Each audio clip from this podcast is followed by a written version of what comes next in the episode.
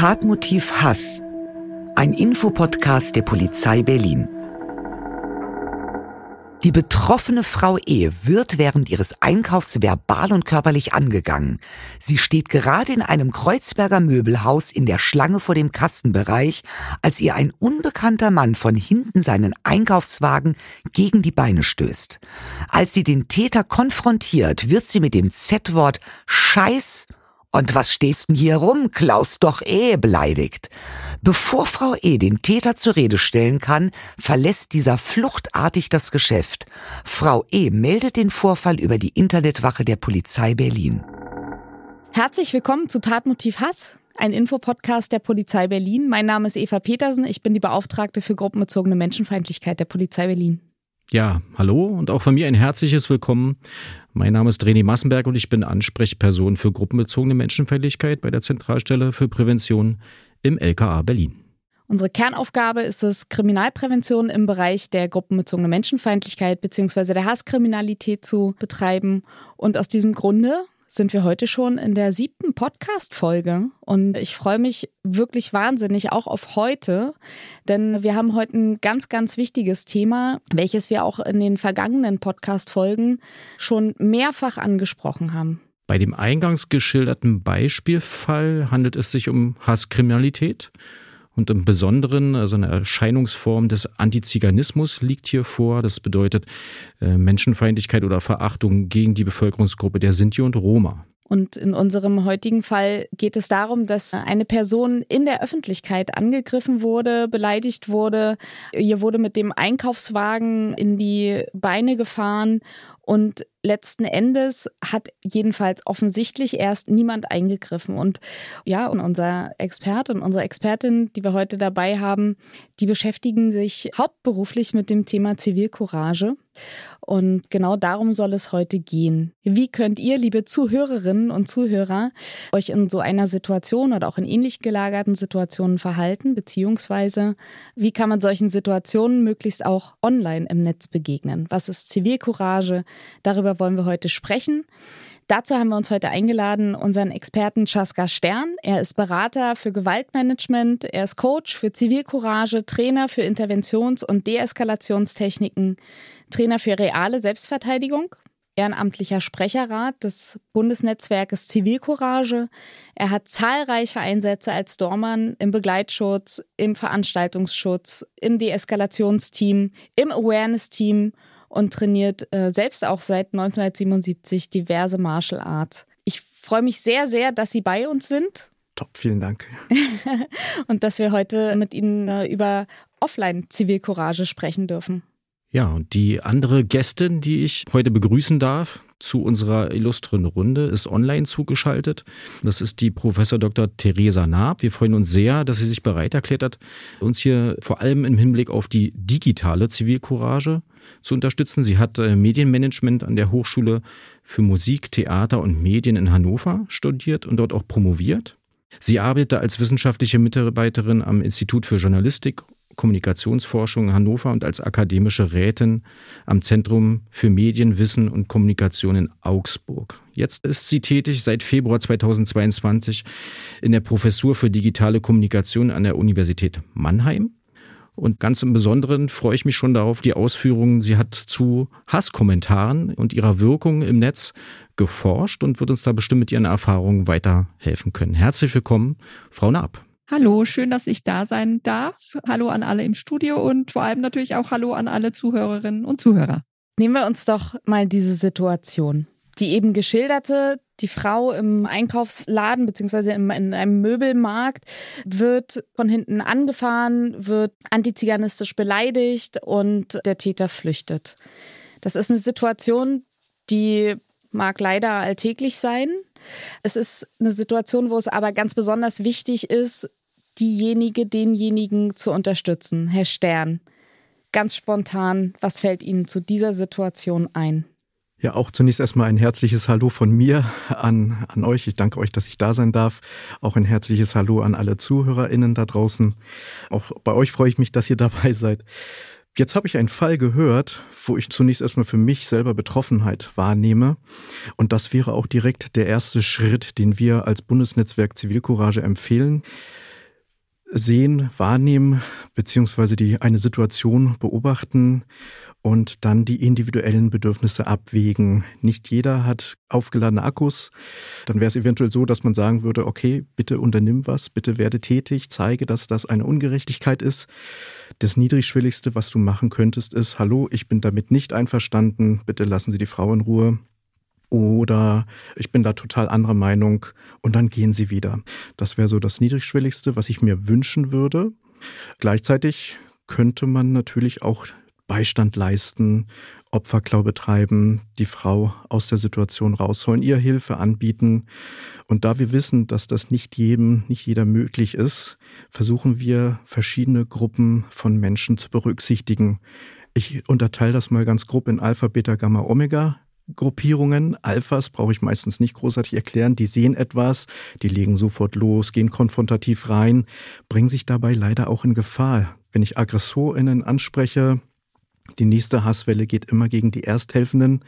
Das heißt, ich bin dann selber im Fokus, bringe mich dabei möglicherweise in Gefahr. Ja, das ist ein wichtiger Aspekt, den man dabei auf jeden Fall nicht ausblenden sollte, auch an die Menschen, die da draußen die Zivilcourage ja auch leisten wollen, aber trotzdem erstmal, genau, grundsätzlich, wie Sie ja sagen, das mal abwägen und genau. Genau, da würden wir also in unseren Schulungen drauf eingehen. Das darfst du dann in ein paar Übungen selber herausfinden, wo du dich einordnen würdest. Und wenn du dann für dich sagen würdest, oh, ich hätte hier eher Dominanzverhalten, Alpha-Verhalten, dann würden wir bei dir schulen, gewaltfreie Kommunikation, Deeskalationstechniken. Wie sitzt aber auch die Impulskontrolle, weil wir uns besondere Ansprachen wünschen würden. Plus betreibe Opferklau, organisiere Hilfe und so weiter. Also das wären dann Inhalte von solchen Zivilcourage-Trainings.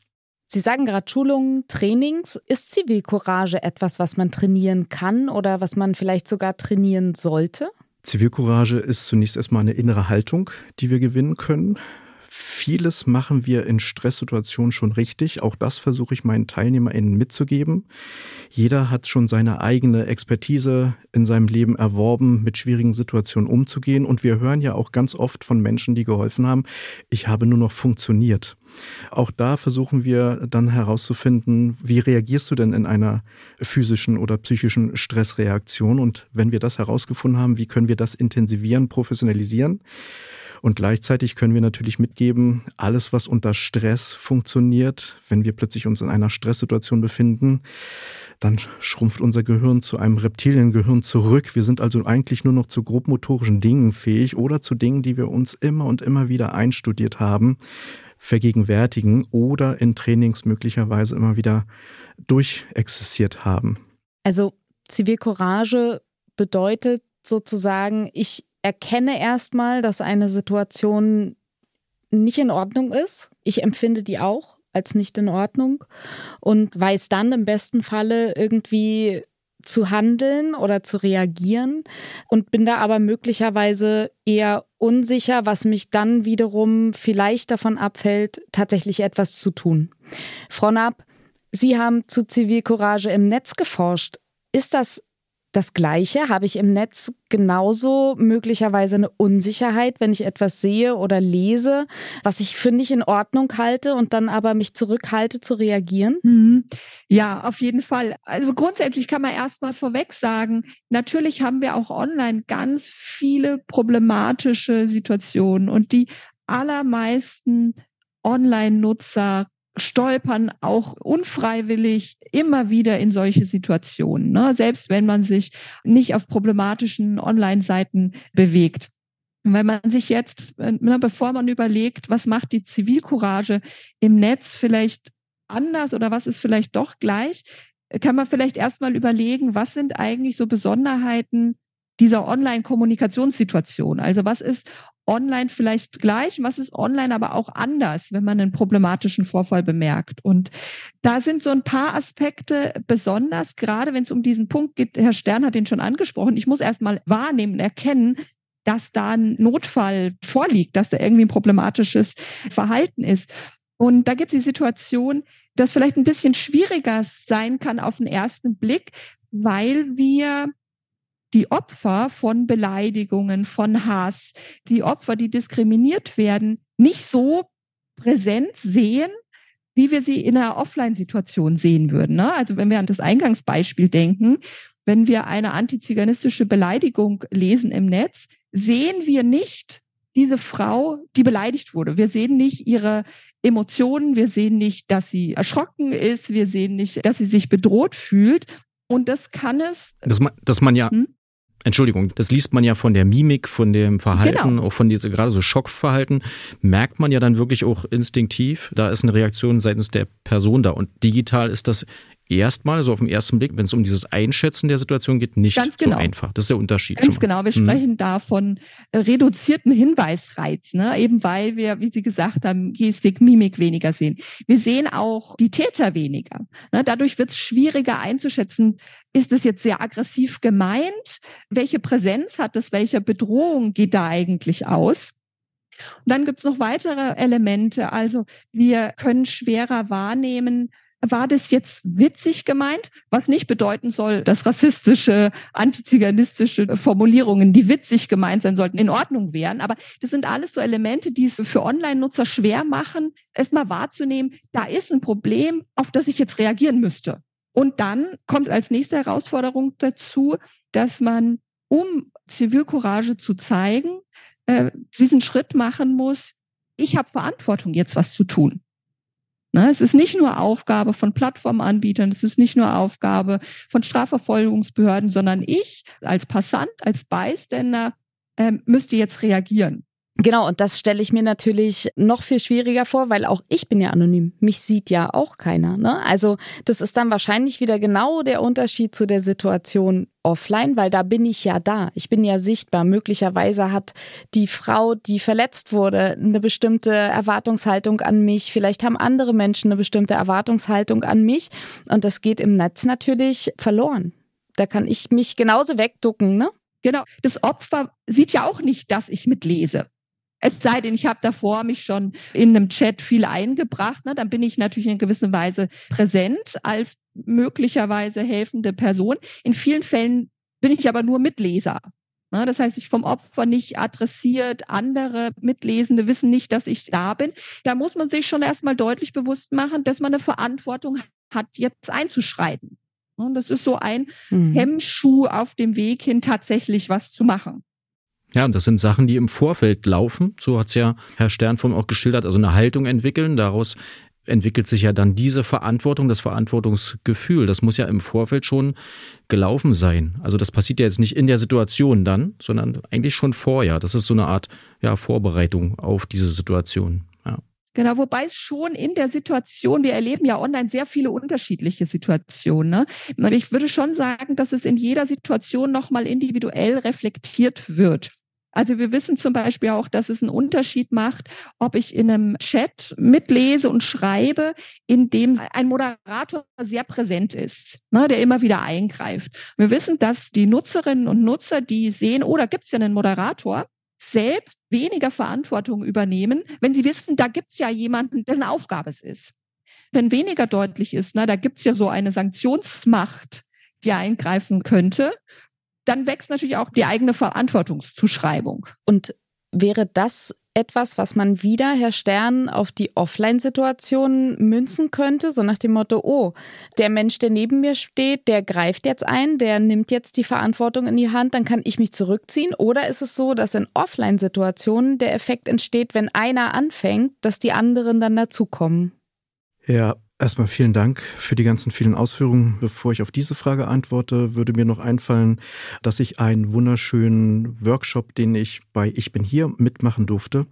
Was war mir dort begegnet? Das hat mir die Augen geöffnet, dass wir ein Szenario nachgestellt haben, wo jemand gehetzt hat und wir durften als Zuschauende uns entscheiden, positionieren wir uns jetzt, ab wann positionieren wir uns. Jetzt war die Hetze am Anfang recht niedrigschwellig, sie wurde dann immer härter.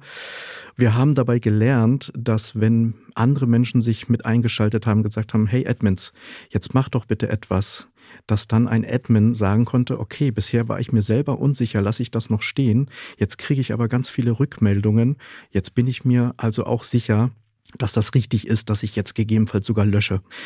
Und genauso, dann sind wir wieder im Offline-Bereich, genauso verhält es sich auch. Es ist in der Zivilcourage immer die Frage, ab wann helfen wir und wie helfen wir. Da gebe ich dann immer gerne mit, hol dir einen Handlungsauftrag ab. Wenn du dir selber unsicher bist, was das gerade ist, was da vor deinen Augen passiert, sprich eine andere Person an. Schönen guten Tag, ich beobachte gerade das und das, damit geht's mir nicht gut. Oder ich habe auch strafrelevantes Verhalten gesehen. Ich bin der Meinung, wir sollten jetzt was unternehmen was können wir tun? Oder lass uns bitte die Polizei anrufen, Feuerwehr, Krankenwagen, was auch gerade benötigt wird. Immer wenn die andere Person dann dir rückmeldet, oh, das habe ich auch gesehen, ja, stimmt, wir sollten was unternehmen, könnt ihr beide schon viel selbstbewusster in die Situation eintreten und fühlt euch einfach handlungssicherer, weil ihr euch gegenseitig bestätigt habt, dass das gerade richtig ist, was ihr da unternehmen möchtet oder dass jetzt was zu unternehmen ist. Und angenommen, das passiert jetzt nicht, sondern eine Person entscheidet eben für sich, ich handle jetzt, ist dann der Effekt eher, andere kommen dazu? Oder ist es dann doch eher so, wie es jetzt vielleicht online sein könnte, okay, alles klar, dann kann ich mich hier rausziehen aus der Situation? Wahrscheinlich ist es von Mensch zu Mensch sehr, sehr unterschiedlich, oder? Also auch das ist sehr unterschiedlich. Ich habe ja vorhin von Alpha, Beta, Gamma, Omega gesprochen. Die, die Chance, dass einer einschreitet und andere mitzieht, die ist da. Wir sprechen dennoch von einer Verantwortungsdiffusion. Je mehr Menschen sich im Raum befinden, desto weniger Leute helfen. Je weniger Leute sich im Raum befinden, desto mehr Leute fühlen sich verantwortlich und sind dann viel schneller dabei, auch zu helfen oder irgendetwas zu unternehmen. Mir fällt eine Situation aus der ersten Hilfe ein von ganz damals. Da gab es immer so dieses Ding von, wenn man jetzt an jemandem dran ist und helfen will, aber selber gar nicht mehr in der Lage ist, gleichzeitig noch die Feuerwehr zu rufen oder oder, dann soll man den ansprechen, soll sagen, Sie in der roten Jacke, Sie rufen jetzt die Feuerwehr. Und da hat man diese Diffusion nicht mehr, sondern er fühlt sich ganz persönlich angesprochen, hat diesen Auftrag bekommen, von dem Sie gerade gesprochen haben. Und ich stelle mir vor, dass das in solchen Situationen auch ganz gut funktionieren könnte, oder? Absolut, weil die meisten von uns befinden sich in Stresssituationen eher im Gamma-Stadium. Wir nennen das Befehlsempfänger, Berufssoldaten, Mitläufer vielleicht ja auch. Und wenn die noch am Zweifeln sind. Ja, die streiten ja nur, das ist noch nicht so schlimm.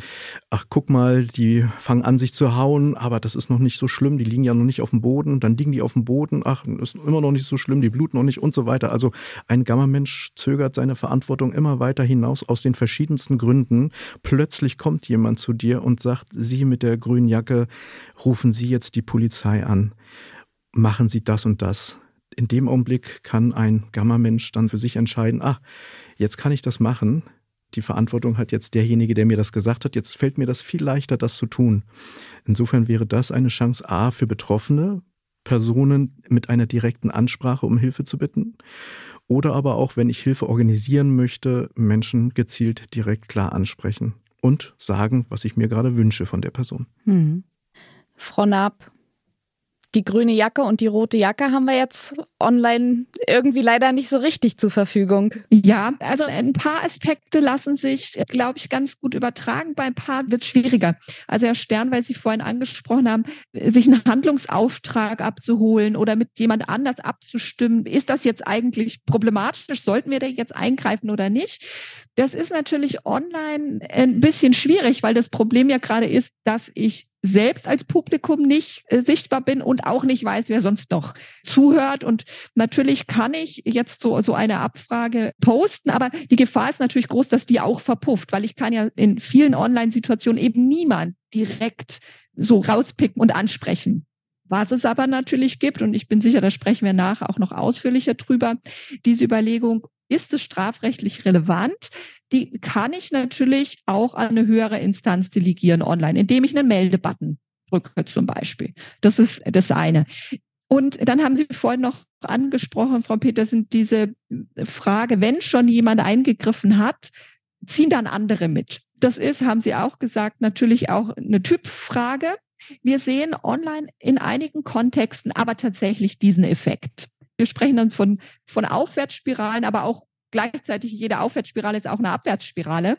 Also wenn wir in einem Kommentarforum lesen und es kommt ein problematischer Kommentar und der wird aber gekontert, dann zieht so ein Konter häufig weitere Gegenrede nach sich. Also das ist ja gerade dieser Effekt. Irgendjemand hat was gesagt und jetzt merken andere, ja, das war nicht in Ordnung, ich möchte da jetzt auch was dazu sagen und trauen sich. Und dann ist so diese Hemmschwelle überwunden, weil sie eben sehen, sie sind nicht allein. Leider ist aber jede Aufwärtsspirale, kann auch eine Abwärtsspirale sein, wenn sich eben keiner dagegen positioniert und vielleicht noch jemand unterstützt mit einem weiteren antiziganistischen Argument, mit einem weiteren sexistischen Meme, kann das natürlich auch weitere problematische Inhalte nach sich ziehen.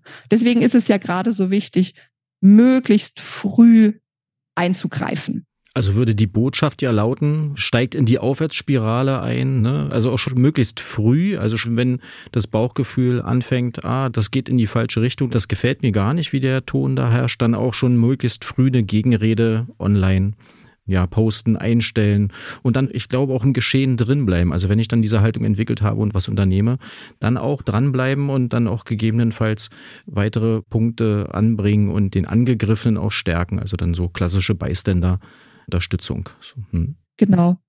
Und da gibt es ja äh, viele Möglichkeiten. Also gerade wenn man sich nicht ganz sicher ist, wie war das jetzt eigentlich gemeint? Hab jetzt nur ich das so gelesen oder, äh, ne, weil wir haben vorhin gesagt, wir haben eben reduzierte Hinweisreize. Wir hören die Tonalität nicht. Und manchmal ist es dann einfach schwer äh, zu interpretieren. Ist das jetzt so gemeint, wie ich das gelesen habe? Dann kann man auch erstmal nachfragen. Ne? Oder man kann nach Quellen fragen. Man kann äh, formulieren, ich habe das jetzt so verstanden, ist es wirklich so gemeint? Einfach um für sich selbst sich zu vergewissern, das ist jetzt ein Notfall und ich mache mich nicht lächerlich, wenn ich eingreife. Denn das ist, was viele Beiständer auch hemmt, wirklich einzuschreiten, ist, dass sie Sorge haben, hm, oh, irgendwie, das ist mir jetzt peinlich einzugreifen und vielleicht kann ich es nicht so gut formulieren äh, und ich mache mich irgendwie lächerlich und online noch dazu vor einer einer unbekannt großen Gruppe. Und dann lesen ja auch alle, was ich gepostet habe. Und vielleicht war das gar nicht so schlau oder ich habe es nicht so schön tippen können in der Geschwindigkeit, die auch nötig ist. Bin auf so eine Art Falle reingefallen, ne? Also, mhm. dass ich irgendwie da reingetappt bin, ey, das war doch gar nicht so gemeint. Aber äh, trotzdem muss ja die Botschaft lauten, die Haltung zu signalisieren, ja, auch wenn man sich vielleicht mal irgendwie aufs ins Fettnäpfchen tritt. Aber das finde ich eine total interessante Angst sozusagen, die damit verbunden ist, nämlich zu sagen, ich blamiere mich vielleicht bei etwas. Ich glaube, dass das in der Offline-Welt eher nicht so das Problem ist, oder? Also auch da würde ich Überschneidungen sehen. Insbesondere höre ich jetzt auch heraus, es geht um sich trauen. Da wäre ja das Wort Courage dann mit drin, den Mut zu haben, sich zu präsentieren, die Meinung einzunehmen oder seine demokratischen Werte zu verteidigen, seine Meinung kundzutun. Es geht oftmals um sich trauen und wir wissen, nicht jeder traut sich. Was eine Person machen könnte, die sich nicht traut, Insbesondere könnte man da im Internet dann schauen. Dort werden wir Menschen sehen, die sich ganz klar und sehr stark positionieren, die verhäuft ihre Posts absetzen, inklusive vielleicht Moderatorinnen. Die könnte man dann, wenn man sich nicht selber traut, da mit Präsenz dann einen eigenen Post abzusetzen, könnte man dann per PN zum Beispiel anschreiben.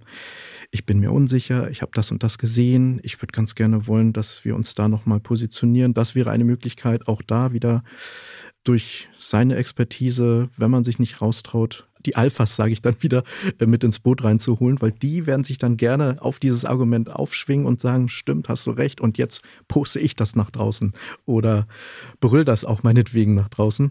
Ein sehr praktikabler Tipp finde ich, dass man nochmal sich auch Leute reinholt in diesen, ja, sagen wir mal, eskalierenden Talk oder Chatverlauf. Ja. ja, gut. Das heißt, auch im Offline-Bereich, ich sehe etwas, aber ich bin jetzt nicht die Person, die jetzt nach vorne gehen würde.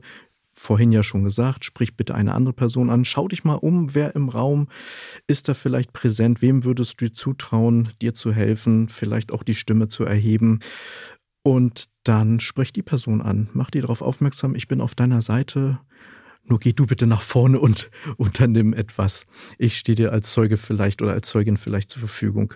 Äh, mir würde auch noch gefallen, das Arbeiten mit offenen Fragen, was ich gerade im Internet gehört habe. Auch da versuche ich gerne mitzugeben, dass im Sinne der Deeskalation, aber auch im Sinne der inneren Haltung sehr wichtig sein könnte, mit offenen Fragen zu arbeiten. Wie geht's dir damit?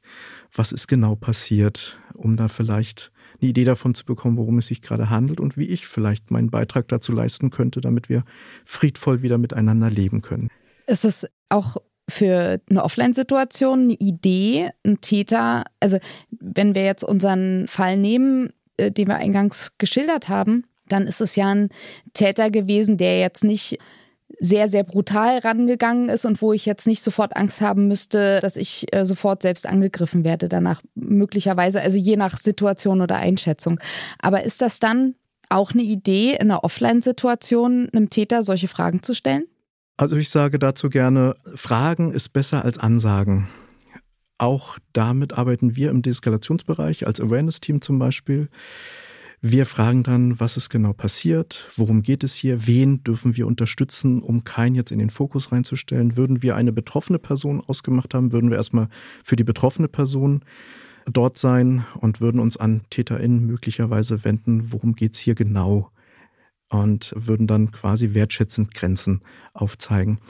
Ich wollte noch mal auf etwas anderes hier hinaus. Ich hatte vorhin wahrgenommen, reduzierte Hinweis.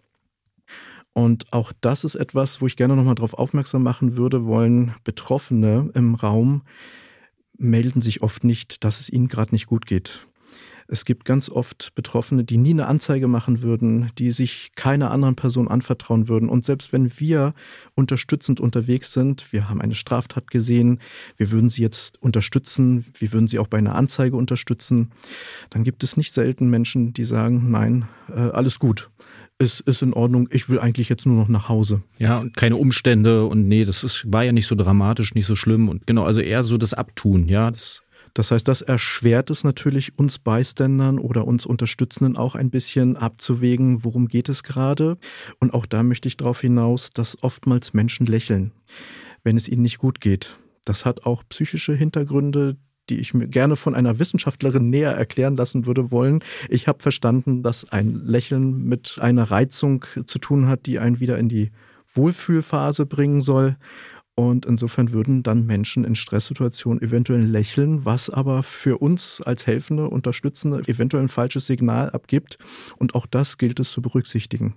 Ich glaube, dass da auch insbesondere bei Betroffenen von Hasskriminalität ja leider dahinter steht, das ist mir gerade nicht zum ersten Mal passiert. Das gehört in meinen Alltag, dass ich angegriffen werde, weil ich eine andere Hautfarbe habe, dass ich angegriffen werde, weil ich zum Beispiel Sinti oder Roma zugehöre, weil ich eine bestimmte Religion habe oder, oder, oder. Also all unsere Themen, die wir ja auch schon sehr intensiv besprochen haben.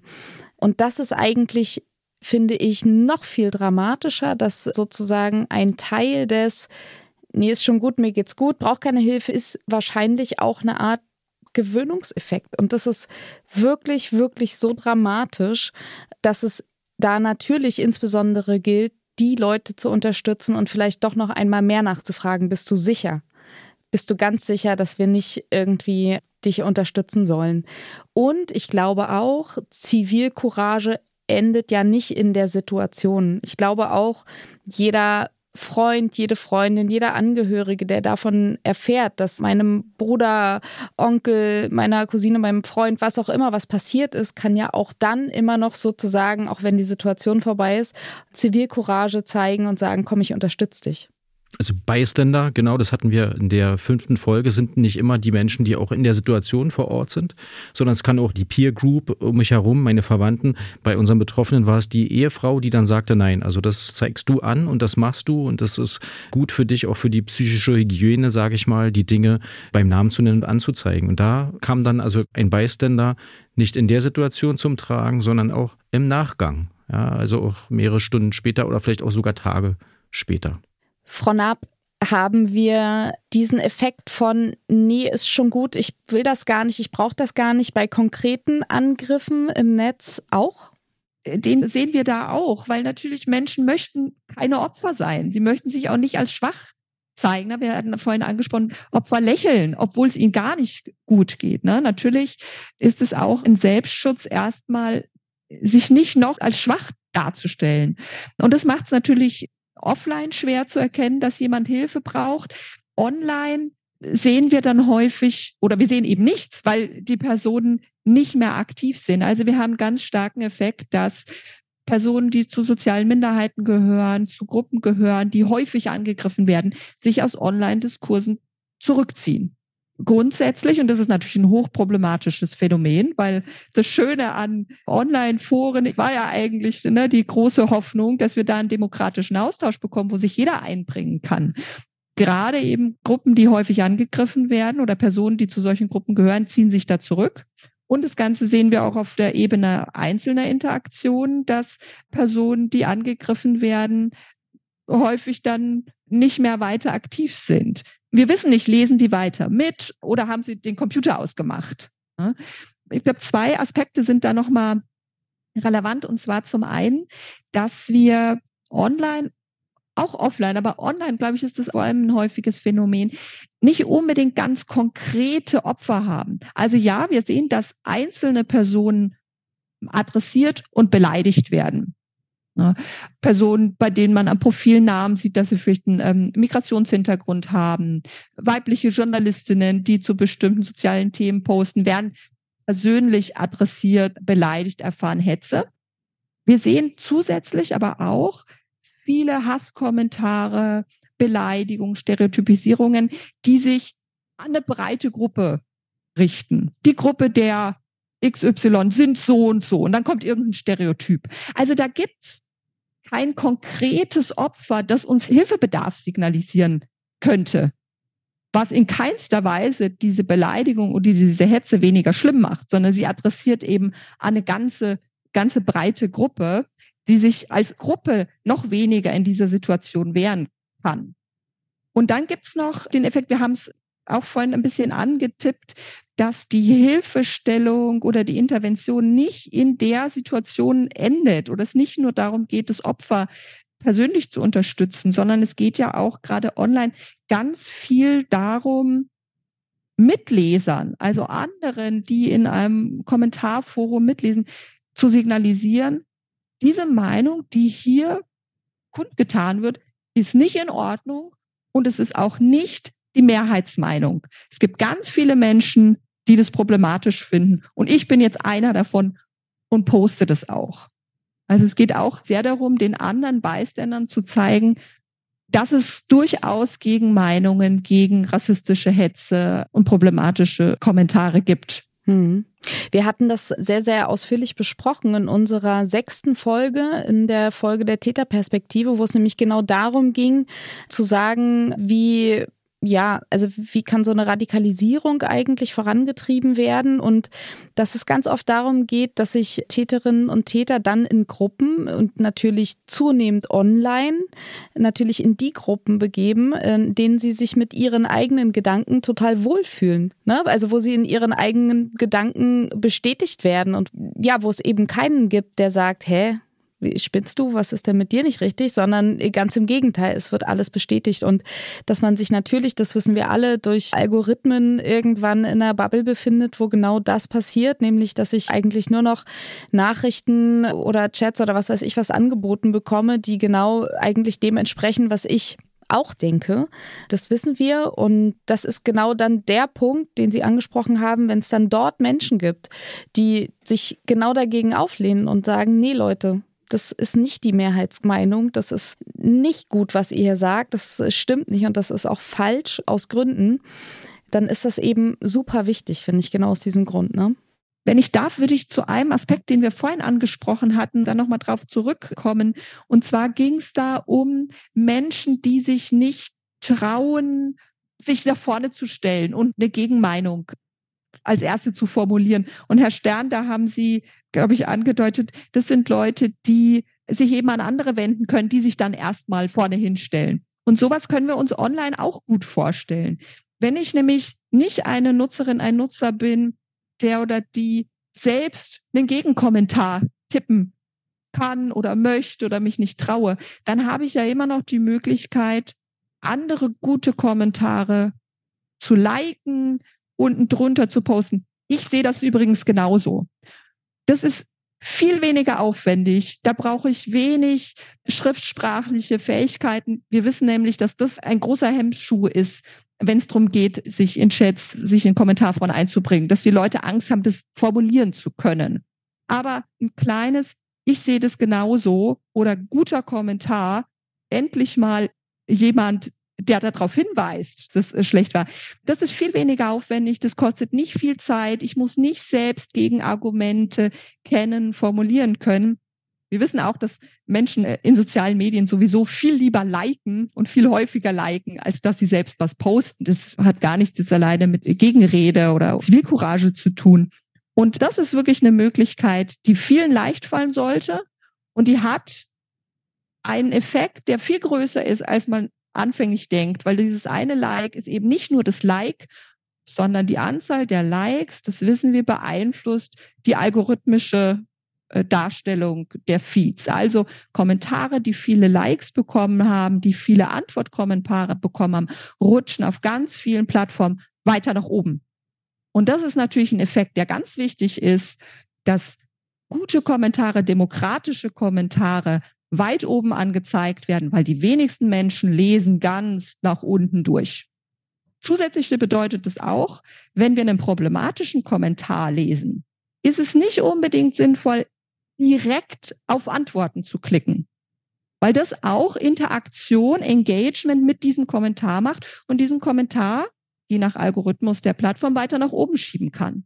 Besser also, einen eigenständigen Kommentar zu schreiben, als direkt auf Antworten zu klicken.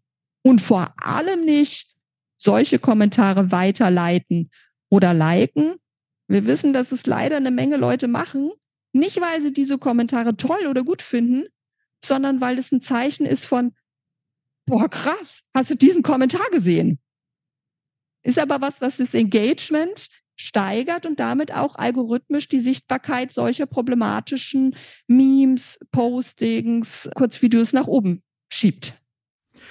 Ich möchte mich da gerne anschließen. Helfen muss man sich leisten können. Manchmal hat man auch ressourcenbedingt gar nicht die Zeit, großartig auf Kommentare einzugehen, möchte dennoch helfen. Insofern großartiger Hinweis, liken, die gerade Werte verteidigen, unterstützen. Ich mag sehr deinen Kommentar. Vielen Dank, dass du dich hier positionierst. Was man auch noch machen könnte, ist auf die internet-beschwerdestelle.de hinzuweisen, um sichtbarer zu machen, was für Fehlverhalten es im Netz gibt. Im Offline-Bereich verweise ich dann immer gerne auf die Berliner Registerstellen zum Beispiel, dass dort Meldungen getätigt werden könnten, damit es sichtbarer wird. Du traust dich nicht, eine Anzeige zu machen. Grundsätzlich würden wir zu einer Anzeige erstmal hinweisen. Und wenn du dich nicht traust, das zu machen, dann melde das bei den Berliner Registerstellen oder bei der Andi-App. Informier dich gerne bei der Zentralstelle Hasskriminalität, bei der Zentralstelle für Prävention. Auch da geben wir immer wieder Hinweise, dass dort euch geholfen werden könnte, damit wir Betroffene nicht ganz alleine lassen können, damit wir sie auch abholen können, wo sie sich noch Unterstützung holen. Es gibt Seiten, wo man dann auf Betroffenenberatung stoßen kann. Ich würde da zum Beispiel die Berliner Antidiskriminierungs-App, die habe ich schon genannt. Es gibt dann Each One zum Beispiel für Antidiskriminierung, wo ich dann zum Beispiel, weil wir ganz am Anfang auf den Fall der eine Dame gekommen sind, der dann irgendwie was in die Füße gerammt wurde. Sie hatte sich, wenn ich das richtig in Erinnerung habe, positionieren wollen, war aber nicht schnell genug, weil der Aggressor dann schon raus war. Und da würde ich ganz gerne, wenn ich das gesehen habe, auch immer noch unterstützen und gerne so eine Hinweise mitgeben, wie das wäre jetzt ein Fall, den könnte man zur Anzeige bringen oder Minimum bitte irgendwo melden, damit das sichtbar wird, dass sowas stattgefunden hat. Die Andi-App wäre online, ist auch anonym machbar. Auch das wäre mir manchmal wichtig, damit Menschen dazu kommen, sich zu trauen. Ansonsten gibt es ja noch Opera, Reach Out, das Antidiskriminierungsnetzwerk Berlin und so weiter. Also man würde da noch ganz viele diverse Beratungsstellen finden können. Wir freuen uns natürlich am allermeisten darüber und plädieren natürlich, genau wie Sie, Herr Stern, dafür, auf jeden Fall Strafanzeige zu erstatten. Auch natürlich, darüber haben wir letzten Endes noch gar nicht so richtig gesprochen, wenn ich eine Gefahrensituation tatsächlich habe, die über eine Beleidigung hinausgeht und wo ich sage, uh, jetzt wird's körperlich, jetzt braucht jemand wirklich Hilfe. 110 ist die Telefonnummer der Polizei. Der Notruf ist kostenlos. Wir müssen es manchmal sagen, weil manche Leute wissen das vielleicht tatsächlich nicht.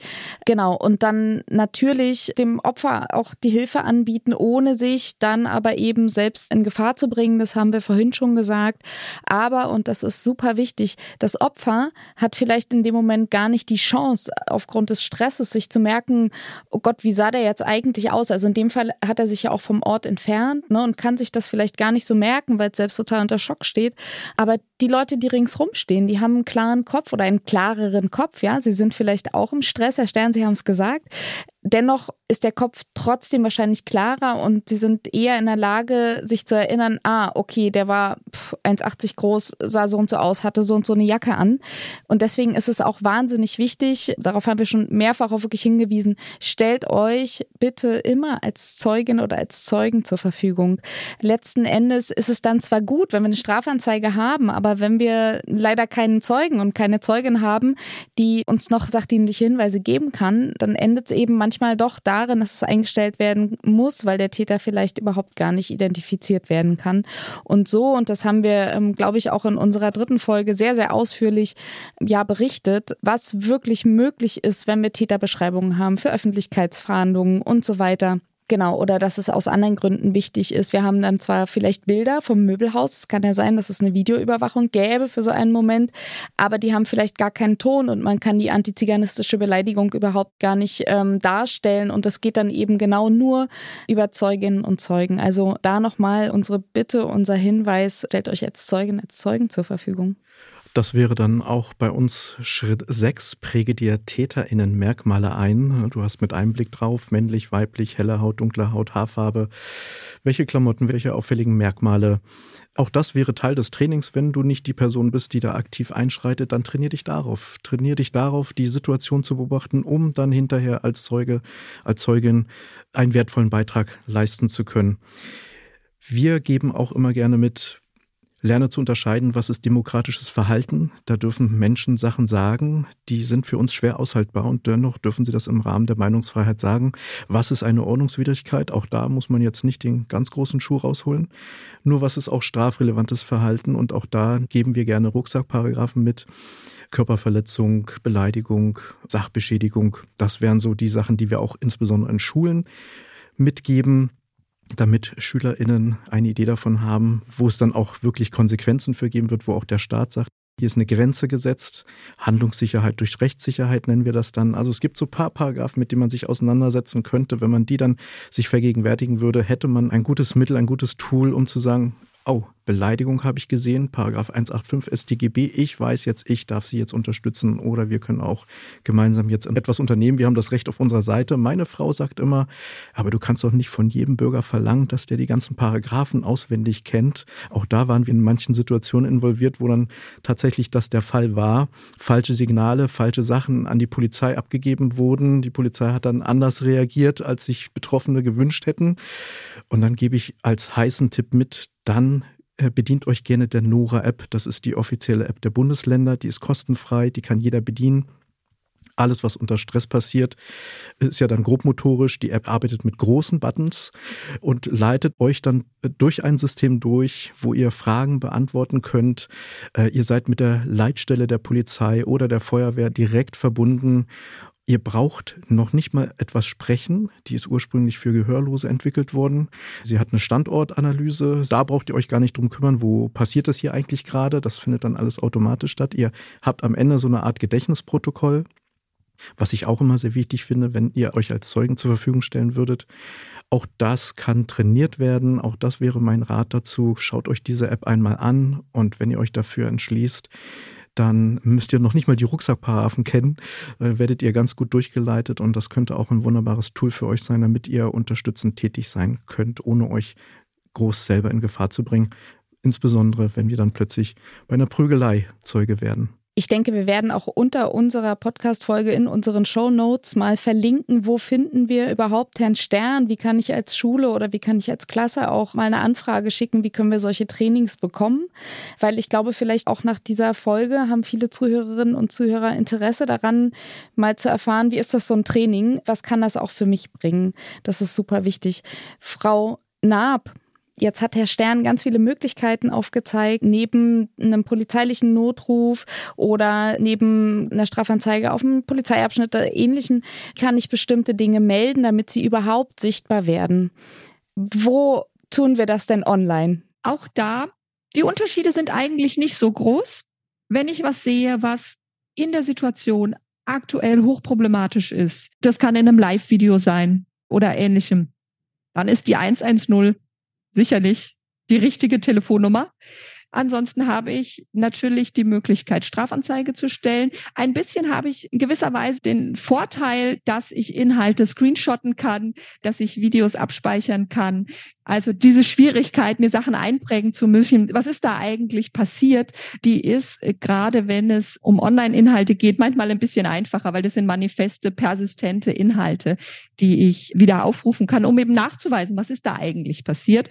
Nochmal ganz die kleine Erinnerung, ich hatte es vorhin schon mal angedeutet, nicht indem ich das Video selbst weiterleite oder like. Wir wissen, dass viele Menschen auch einen Like-Button verwenden, um sich Sachen zu merken. Das wäre natürlich kontraproduktiv, aber ich kann einen Screenshot zum Beispiel anfertigen von einem Kommentarverlauf, um Inhalt zur Anzeige zu bringen. Wir haben verschiedene Meldestellen, in denen wir Verdachtsfälle von strafrechtlich relevanter Hassrede melden können die zentrale Meldestelle für strafbare Inhalte im Internet beim Bundeskriminalamt. Die verschiedenen Landesmedienanstalten haben Meldestellen. Es gibt zum Beispiel die Meldestelle Respekt in Baden-Württemberg. Also verschiedene Orte, in denen wir, wenn wir über Hassrede stolpern oder selbst betroffen sind oder beobachten, wie jemand anders betroffen ist, diese Inhalte melden können. Dann haben mindestens die großen Online-Plattformen eigene Meldesysteme. Dazu sind sie ja auch verpflichtet. Da können wir durch einen Flagging-Button, durch einen Report-Button signalisieren, dass bestimmte Inhalte gegen die Nutzungsrichtlinien verstoßen. Und das schließt natürlich alle strafrechtlich relevanten Inhalte mit ein. Die Betreiber dieser Plattform sind verpflichtet, diese Inhalte zu sichten und sofern es sich tatsächlich um einen Verstoß handelt, die Inhalte zeitnah zu löschen. Ich würde ganz gerne noch hinzufügen wollen, erstmal vielen Dank für die wunderbaren Tipps. Mir ist noch, weil ich gehört habe, einen Screenshot machen. Mir ist noch Atomshot begegnet, was von einer Rechtsanwaltskanzlei herausgegeben wird für verschiedene Browser. Die legen Wert darauf, dass man einen Screenshot erstellt, der auch gerichtsverwertbar ist. Da werden dann sämtliche Sachen festgehalten und insofern schaut euch auch da gerne nochmal um, ob ihr das vielleicht bei euch nochmal mit installieren möchtet. Ach so, ich würde auf einen Aspekt, den würde ich gerne noch einbringen, und zwar zum Thema, als wir vorhin drüber gesprochen haben, wie man reagieren kann, gerade auch, wenn man nicht so einen ausführlichen Text schreiben möchte. Es gibt ja auch die Möglichkeit, mit Memes zu reagieren.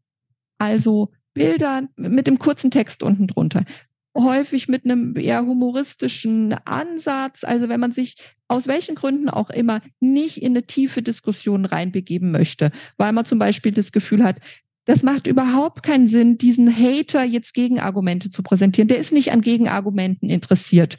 Die Gegenargumente sind eigentlich den Beteiligten auch allen klar. Ich möchte jetzt in Anführungsstrichen einfach nur mal zeigen, das ist Hass und Hetze und damit bin ich nicht einverstanden. Dann fällt es manchen Nutzerinnen und Nutzern leichter und es ist auch wirkungsvoll auf die Mitleser, äh, ein Meme zu posten, in dem zum Beispiel aufgegriffen wird, naja, wenn du nichts Freundliches sagen kannst, dann sag doch einfach gar nichts. Oder Ähnliches. Und da gibt's ähm, einige äh, Ressourcen. Man muss sich nicht selbst einen Meme ausdenken. Man kann zum Beispiel bei nohatespeech.de gucken. Da gibt's äh, eine große Auswahl von vorgefertigten Memes, kann man auch seine eigenen reinstellen, wenn einem was äh, Lustiges, Kreatives eingefallen ist. Oder man kann sich eben bedienen an Memes, die andere produziert haben, die rechtsextreme Hetze aufgreifen, die sexistische Hetze aufgreifen und da ein kurzes, prägnantes, humorvolles oder sarkastisches Meme drunter posten. Mir würde dazu noch einfallen, auch wenn du selber keinen Kontext erstellen kannst aus den unterschiedlichen Gründen, vielleicht willst du auch einfach nur lernen, wie das geht. Auch da gibt es ein neues Tool, Fluch und Segen zugleich. Ich würde da jetzt auf die KI kommen, unter anderem Bing, ChatGBT. Auch dort könntest du einen Hasskommentar kopieren, äh, in die KI einfügen. Sei bitte lieb und nett zu der KI, weil die lernt von dir. Ja, füge den Kommentar hinzu und bitte um eine Gegenformulierung.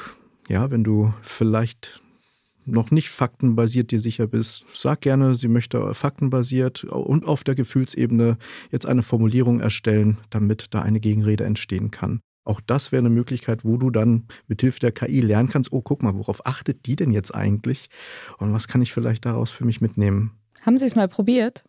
Funktioniert das?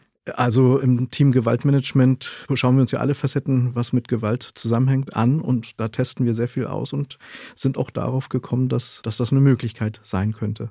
Super, spannend. Also das nehme ich auf jeden Fall schon mal gleich mit, das probiere ich auf jeden Fall gleich mal aus. Also ganz klar. Darüber habe ich noch nie nachgedacht und das ist, glaube ich, ein sehr praktikabler Hinweis. Ich muss allerdings auch sagen, wir haben hier bei zwei tolle Expertinnen da gehabt, die wirklich sehr viele praktische Hinweise für die Zuhörenden parat hatten. Also alle Achtung, kann man mit Sicherheit etwas mitnehmen. Auf jeden Fall. Also ich glaube, zusammenfassend bleibt, Zivilcourage ist nie einfach, weder online noch offline. Das heißt, man darf da vielleicht auch gar nicht allzu streng mit sich selbst sein, wenn man es vielleicht mal nicht geschafft hat einzugreifen. Wenn man darüber nachdenkt, alleine schon, Mist, hätte ich mal was gemacht, ist, glaube ich, der erste Schritt schon getan. Und zwar sowohl online als auch offline, um dann beim nächsten Mal vielleicht schon einen Schritt weiter zu gehen und jemanden anzusprechen, zu sagen, wollen wir zusammen was machen oder dann eben online zu sagen, ach Mensch, okay, jetzt like ich mal einen Kommentar, der schon ein Gegenkommentar ist, also die ganz kleinen ersten Schritte. Vielleicht begebe ich mich dann auch wirklich ganz aktiv mal in so ein Training, um mir Sicherheit zu geben. Und bis dahin, dass ich irgendwann sage, nee, das, ich gucke nicht mehr weg, ich glaube, das ist das Aller, Allerwichtigste, sowohl online als auch offline. Das ist das Signal an die Betroffenen von Hasskriminalität, natürlich auch an Betroffene anderer Übergriffe, gar keine Frage. Aber eben insbesondere in Fällen von Hasskriminalität, weil die Betroffenen es eben mehrfach erleben und vielleicht auch mehrfach schon erlebt haben, niemand eingegriffen hat und das macht auf jeden Fall psychologisch was mit ihnen, wenn sie feststellen, wow, heute war ich nicht alleine, heute gab es jemanden, der hat einfach mit hingeguckt, nicht weggesehen, hat mich unterstützt, hat mir geholfen und war dann bereit, auch hinterher beispielsweise mit mir eine Strafanzeige zu erstatten. Und dasselbe gilt natürlich genauso für Hasskommentare im Internet. Ich denke, wir kommen langsam zum Ende. Vielen, vielen herzlichen Dank, Herr Stern. Was ist Ihre Take-Home-Message? Meine Take-Home-Message würde ich sagen, helfen statt wegsehen, haben wir hier auf unseren Karten direkt einmal geschrieben. Jede Person von uns sollte die erste Person sein, die hilft, die etwas unternimmt. Es gibt ja verschiedene Möglichkeiten, aktiv, inaktiv, sehr aktiv, gefühlsorientiert, sachorientiert. Jede Person sollte die erste Person sein, die etwas unternimmt. Vielen Dank. Frau Naab, was haben Sie für unsere Zuhörenden noch eine Botschaft, die Sie direkt mitnehmen können? Ich würde sagen, Hass und Hetze sind online genauso problematisch wie offline, auch wenn oder vielleicht sogar weil wir die Opfer und die Täter häufig nicht direkt äh, sehen. Ganz wichtig ist mir, dass wir das Eingreifen, äh, die Verantwortung fürs Eingreifen nicht an Strafverfolgungsbehörden, nicht an Plattformenanbieter äh, oder Moderatoren abschieben und denen das Eingreifen überlassen, sondern jede Nutzerin, jeder Nutzer kann sich zivil couragiert einbringen. Es gibt, je nachdem, was man sich traut, was man glaubt zu können oder wie man sich verhalten möchte, ganz viele Möglichkeiten von sehr aktiver, aufwendiger Gegenrede über Memes posten, Likes für positive Kommentare hinterlassen, weil es ganz wichtig ist, den Opfern zu zeigen, sie sind nicht alleine, sondern es gibt Menschen, die sie unterstützen und weil es auch ganz wichtig ist, zu signalisieren an die dritten Mitleser, da gibt's eine Gegenmeinung und dieser Hasskommentar, diese Hassbotschaft, dieses äh, Hassmeme spiegelt nicht die Mehrheitsmeinung wider. Genau, und auch den Tätern wird signalisiert, das ist keine salonfähige Meinung. Es gibt Menschen, die sich dagegen aussprechen würde ganz gerne bei mir noch hinzufügen, bitte macht euch auch bewusst, jeder Mensch möchte wertvoll sein, jeder Mensch möchte das Richtige tun. Was das Richtige ist, da sind wir eventuell unterschiedlicher Meinung. Lasst uns mal gucken, wie wir dennoch zusammen friedvoll miteinander und wenn nicht miteinander, nebeneinander leben können. Als wenn es nicht bestens, René, zu deiner Message passt, die du jedes Mal für uns hast. Für uns alle, für uns Zuhörenden. Ja, die kommt gleich. Wir verabschieden erstmal wirklich ganz herzlich unsere Gäste für heute. Erstmal, äh, Frau Naab, ganz herzlichen Dank für Ihre Beteiligung an der Folge. Hat es, glaube ich, ein breites Spektrum an Möglichkeiten, Optionen gebracht, auch den Zuhörenden natürlich da draußen, wie man sich digital zivil couragiert betätigen kann. Ja, ganz herzlichen Dank dafür. Ich habe zu danken. Und Herr Stern, wie gesagt, auch Ihnen ganz, ganz herzlichen Dank, dass Sie bei uns waren, dass Sie auch unser Partner sind. Wir arbeiten gemeinsam, sind uns öfter schon mal begegnet. Ich hoffe, das wird auch in Zukunft so sein. Und dann würde ich sagen, das war eine tolle Sendung. Recht herzlichen Dank auch von mir. So, und wie ihr es gewohnt seid, meine Botschaft, unsere Botschaft, also die Botschaft der Polizei Berlin. Wir rufen euch dazu auf, keinen Platz für Hass zu lassen und im Rahmen eurer Möglichkeiten, auch eurer Fähigkeiten, dem Hass aktiv entgegenzutreten und diesen, wenn möglich, so ins Licht der Öffentlichkeit oder der Behörden auch zu rücken, dass wir dagegen etwas unternehmen können und zwar alle gemeinsam. Lasst uns zusammenrücken, gemeinsam gegen Hass. Das war die siebte Folge des Podcastes Tatmotiv Hass, ein Infopodcast der Polizei Berlin. Jetzt bin ich schon fast ein bisschen traurig, denn die siebte Folge, es lohnt sich fast gar nicht mehr zu sagen, abonniert unseren Podcast. Ich sage es trotzdem, abonniert unseren Podcast. Es folgt noch eine ganz, ganz tolle achte Folge. Und lasst uns gerne einen Kommentar da oder schreibt uns unter tatmotiv.hass.polizei.berlin.de. Und wir freuen uns drauf, von euch zu lesen, zu hören und bis zum nächsten Mal. Ja, macht's gut, bis zum nächsten Mal. Wir freuen uns auf euch. So, René. Ich werde jetzt jeden einzelne Nachricht von dir mal durch die KI jagen und der sagen, sie soll mir mal eine vernünftige Antwort darauf. Bam. So, und ich bin äh, gespannt darauf, wie ich ein Alpha, Beta, Gamma oder Omega Mensch bin. Ja, das, das muss, muss, ich auf jeden Fall mal herausfinden. Genau, das, äh, muss Herr Stern triggert mich die ganze Zeit, was für ein Mensch bin ich. Also ich habe auch gleich mal wieder ein paar Punkte für mich zum Klären gefunden heute. Sehr schön. Also ich kann dazu sagen, dass das situationsabhängig ist und kompetenzabhängig. Ne? Das heißt, wenn du dich in etwas sicher fühlst, weil du eine goldene Stimme hast und der Sänger vor dem Herrn bist, dann kannst du als introvertierte Person noch so zurückhaltend sein im Leben, aber bist du dann auf dem Konzert, wirst du zum Alpha mutieren, weil das einfach deine Kernkompetenz ist. Andersrum. Also mutier, mutieren möchte ich äh, wirklich nicht, auch nicht beim Konzert. Aber es wäre doch auch cool, ne? wenn ich eigentlich total introvertiert bin und in so eine Situation gerate, Zivilcourage zeigen soll, dann kann ich auch einfach auch mal ganz laut anfangen zu singen. Ich glaube, das ist auch tatsächlich verwirrend erstmal für den Täter, oder? Hashtag paradoxe Intervention. okay, super. Also ganz herzlichen Dank. Das war Tatmotiv Hass, ein Infopodcast der Polizei Berlin, produziert von Auf die Ohren.